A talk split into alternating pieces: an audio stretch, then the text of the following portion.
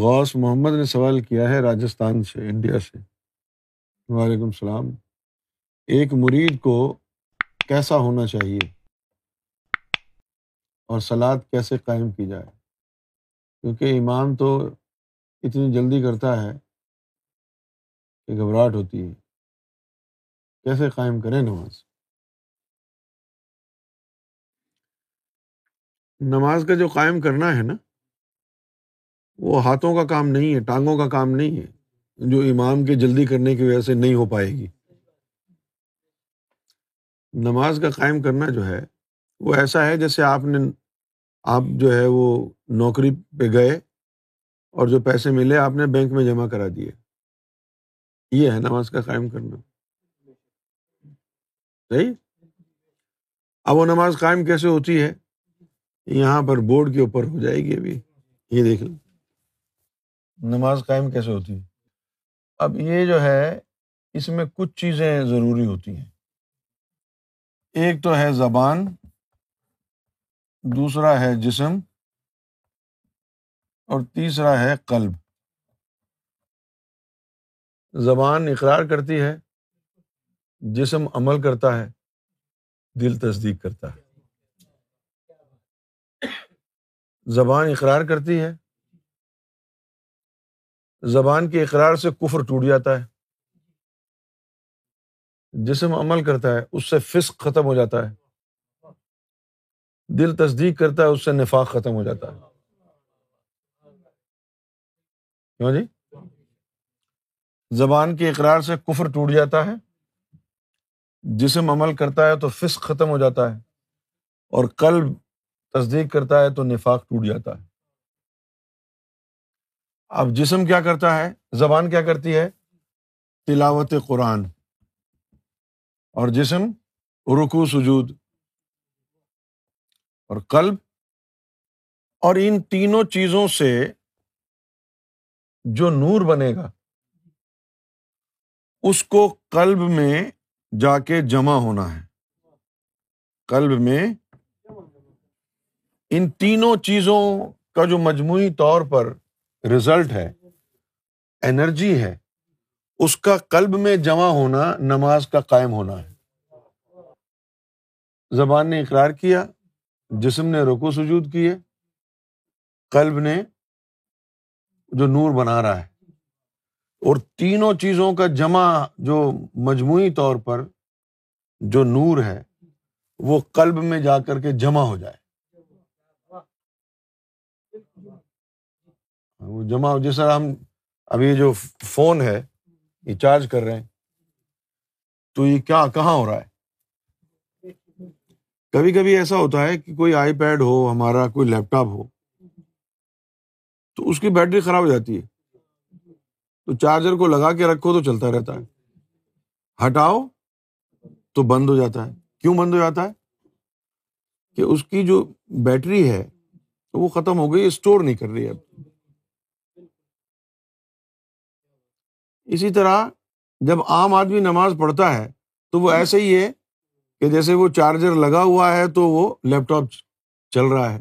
جیسے ہی ہٹایا بند ہو گیا۔ جب تو نماز میں تھا تو مومن لگ رہا تھا۔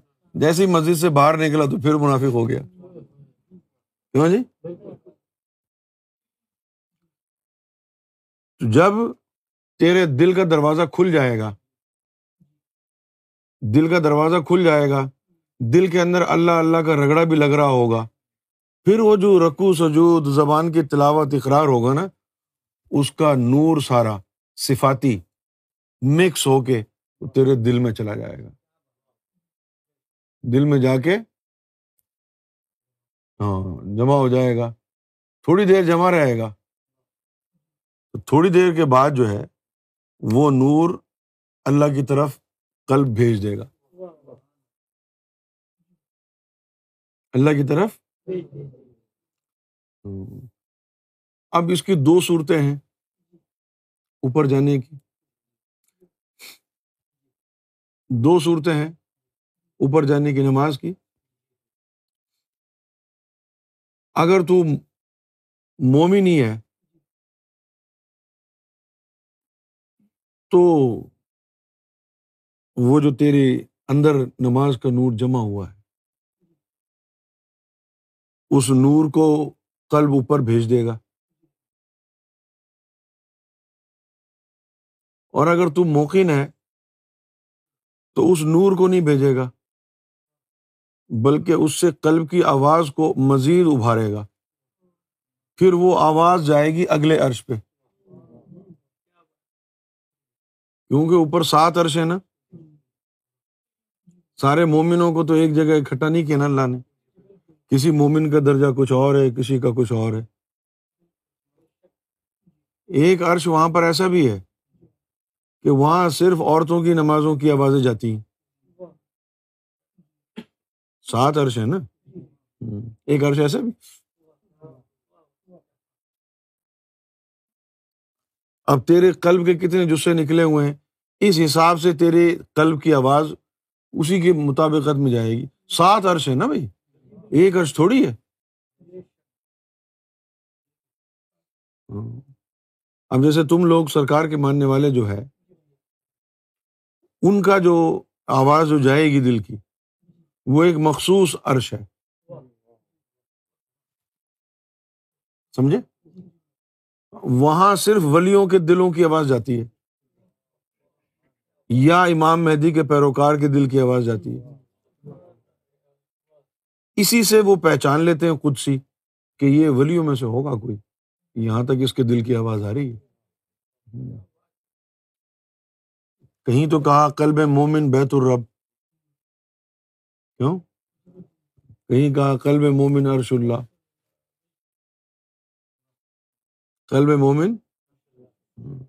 اب یہ کلب مومن بیت الرب، یہی مومن کو کہا، ذاکر قلبی کو۔ اور کلب مومن ارش اللہ کس کو کہا؟ کہ جو ذاکر قلبی ہے اور ذاکر روحی بھی ہے یعنی بیت المامور تک بھی اس کی رسائی ہے۔ نماز کی جو کوالٹی ہے نا، وہ تیرے دل کے مرتبے کے حساب سے ہوگی۔ کہ تمہارا قلب جو ہے وہ کہاں تک رسائی حاصل کر سکتا ہے۔ ایسا نہیں ہے کہ سارے دلوں کی آواز عرش پر پہنچتی ہے، ایک ہی عرش پہ پہنچتی ہے، نہیں۔ الگ الگ عرش ہے کچھ لوگ ایسے بھی ہیں کہ جو کہتے ہیں کہ ڈائریکٹ اللہ کے کان میں آواز جائے میری نماز کی۔ اگر نہیں جائے تو نماز پڑھنا ہی بیکار۔ جیسے مولا علی کی آواز عرش پہ نہیں، اللہ کے کانوں میں جاتی تھی۔ تب وہ کہتا تھا لب بیک یا آبدی عرش کو جائے گی تو عرش تھوڑی بولے گا۔ اللہ تک جائے گی تو جواب آئے گا نا؟ اللہ کا جواب تو تبھی آئے گا نا، جب اللہ تک پہنچے گی۔ اگر وہ عرش کے پائے سے ٹکرا کے واپس آ گئی، تو نماز تو تیری قبول ہو گئی۔ قبول ہو گئی۔ اصلاحات معراج المومن ہو گئی۔ برائیوں سے بھی وہ روک دے گی۔ لیکن وہ نماز عشق نہیں بنی۔ نماز عشق وہ بنے گی جو عشق سے جا کے ٹکرائے گی۔ عشق اللہ کو کہتے ہیں۔ جب تیری نمازیں اللہ سے ٹکرانے لگ جائیں ہاں، کسی کی نماز ہے اللہ کے کان کو ٹکراتی ہے، کسی کی نماز اللہ کی آنکھوں کو ٹکراتی ہے، کسی کی نماز جو ہے اللہ کے لبوں کو ٹکراتی ہے۔ جیسے حضور پاک جو ہے جب بھی وہ نماز پڑھتے، تو حضور پاک کی نماز اللہ کے لبوں کو جا کے ٹکراتی۔ اس لیے ان کو بڑا مزہ آتا، جیسے کہ وہ اللہ کے لبوں پر مساج کر رہے ہیں۔ جب بھی نماز پڑھتے حضور راتوں کو کھڑے رہتے۔ تو بی بی عائشہ کہتی ہیں کہ ابھی آپ کو کیا ضرورت ہے اتنی نمازیں پڑھنے کی؟ تو آپ فرماتے ہیں کہ میں کیا رب سے دوستی نہ رکھوں؟ دوستی نہ رکھوں سے مراد یہ کہ ان کو مزہ آتا۔ جو بھی نماز پڑھتے وہ جا کے اللہ کے لبوں کو ٹکراتی۔ اس کا مزہ تو وہی لے سکتا ہے نا کہ جس کی نماز جائے وہ دیکھے کہ اللہ کے لبوں کو ٹکرا رہی اس کو پتا ہے اس کا مزہ کیا ہے۔ ورنہ تو باتیں ہی ہیں۔ نماز عشق بھی سو طرح کی ہوتی ایک طرح کی نہیں ہوتی۔ کتنی ہاں، سو طرح کی نماز عشق ہوتی ہے بلے شاہ کی جو نماز تھی نماز عشق وہ حقیر ترین نماز عشق تھی۔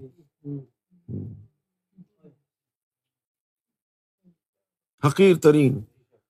بس یہ ہے کہ بس آخری درجے کی تھی کہ بھائی شامل ہو گئے۔ جیسے وہ پاکستان میں جو بسیں وغیرہ چلتی ہیں نا۔ کچا کچ بھری ہوتی ہیں۔ وہ بھاگ کے آدمی ڈنڈا پکڑ کے کھڑا ہو گیا۔ ایک پاؤں اندر ہے، ایک باہر۔ تو اس کو کہا جا سکتا ہے کہ ہاں یہ بس پہ سوار ہے۔ ایک پاؤں بس میں۔ اسی طرح ان کی نماز بھی ایسی، ایک پاؤں بس میں۔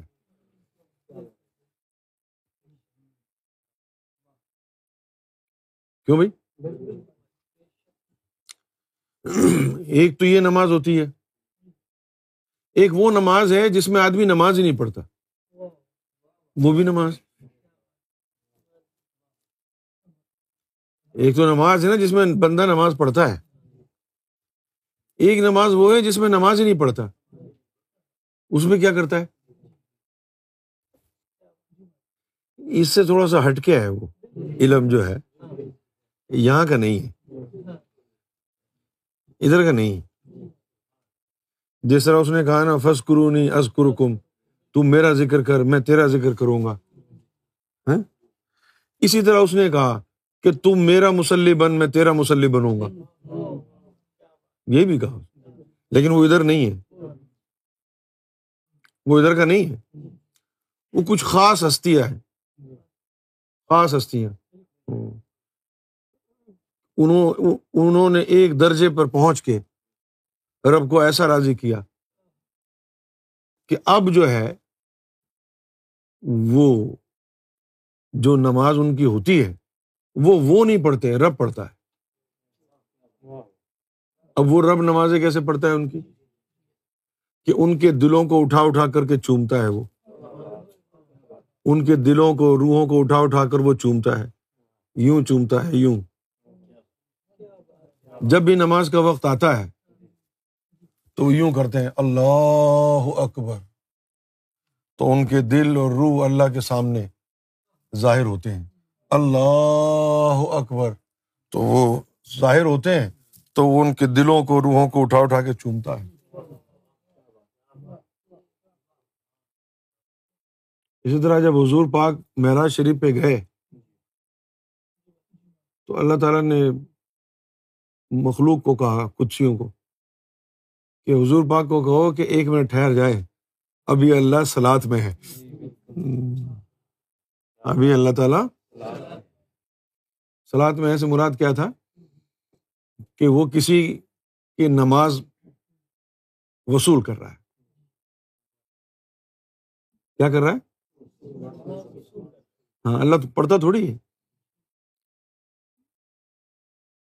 کیونکہ آپ کی سمجھ میں یہ علم آتا نہیں ہے۔ تو جس کو یقین ہے ہم پہ اس کی سمجھ میں آ جائے گا، مان لے گا وہ۔ جس کو نہیں ہے وہ پریشان ہو جائے گا۔ لیکن ایک ریفرنس تو ہے کہ وہ تم اللہ کا ذکر کرو تو وہ بھی کرے گا۔ تو اگر وہ اپنے ذکر کرنے والے کا ذکر کر سکتا ہے، تو اپنی نماز پڑھنے والے کی سلاد بھی پڑھ سکتا ہے۔ لیکن اس کا سلاد پڑھنا کوئی رکو سجود والی نہیں ہے۔ وہ تمہارے دلوں کو اٹھا اٹھا کے چومتا ہے۔ یہ ہے پیسو نماز جو کہ قبول یہ ہوتی ہے کہ اللہ پڑھے۔ جس طرح آپ درود السلام ہیں، ہم کیا کہتے ہیں؟ ہم حضور صلی اللہ علیہ وسلم کی ذات پر درود السلام کہاں بھیجتے ہیں؟ ہم تو نہیں بھیجتے۔ تو پھر ہم کیا کرتے ہیں؟ ہم اللہ کو کہتے ہیں کہ تو بھیج۔ اللہ مسلح اللہ۔ اے ہمارے اللہ محمد پر سلام بھیج۔ ہم تو بھیج ہی نہیں سکتے، ہمیں آتا ہی نہیں ہے بھیجنا۔ بھیجتے ہم؟ اللہ مسلح اللہ اے اللہ، محمد رسول اللہ پر درود السلام بھیج تو درود السلام حضور کے اوپر اللہ ہی بھیجتا ہے، ہم کو آتا ہی نہیں ہے۔ تو ہم اللہ سے درخواست کرتے ہیں کہ تو بھیج دے ہماری طرف سے۔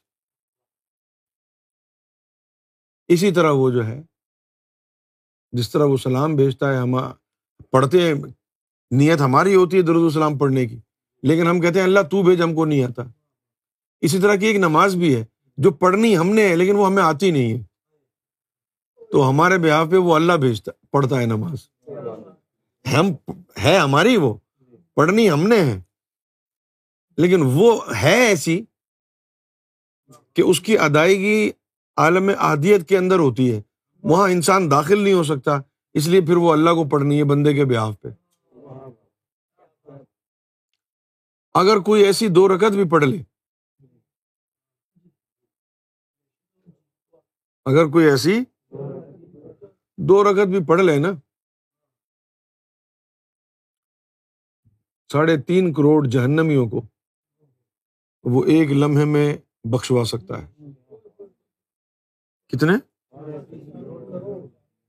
ساڑھے تین کروڑ جہنمیوں کو ہاں، یوں کہہ کے بخش سکتا ہے۔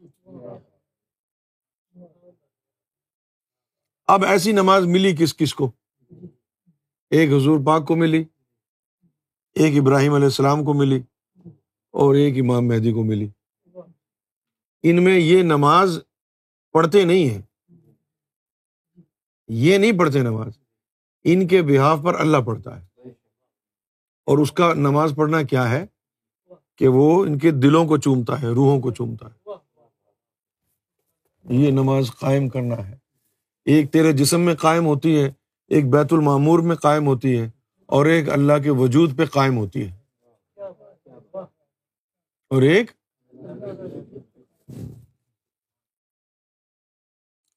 جہاں جہاں آیا ہے نا کہ دائمی نماز قائم کرو، وہ انہیں کے لیے ہے۔ تو دائمی تو صرف اللہ ہے، انسان کہاں ہے؟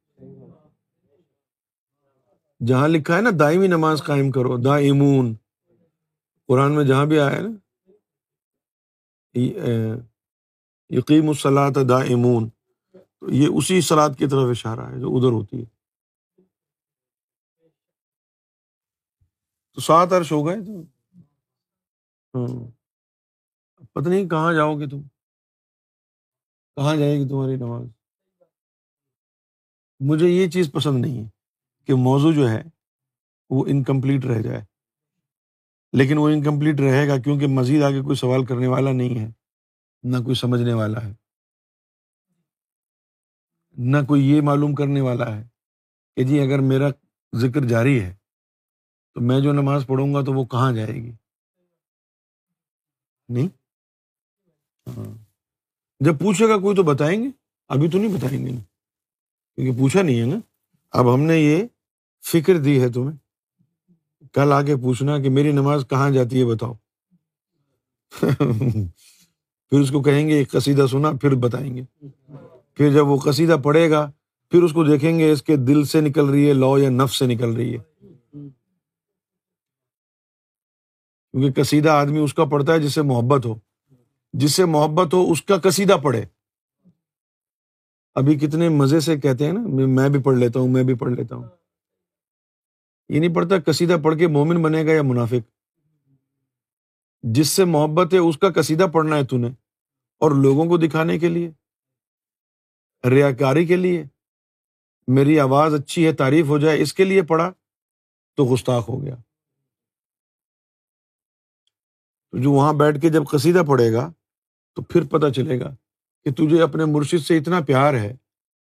تو اگر جس سے پیار ہے اس کو کسیدہ سنا رہا ہے تو آواز دل سے نہیں نکل رہی نف سے نکل رہی ہے۔ تو تیری نماز کہاں جاتی ہوگی؟ تیری نماز بھی یہیں گھومتی ہوگی۔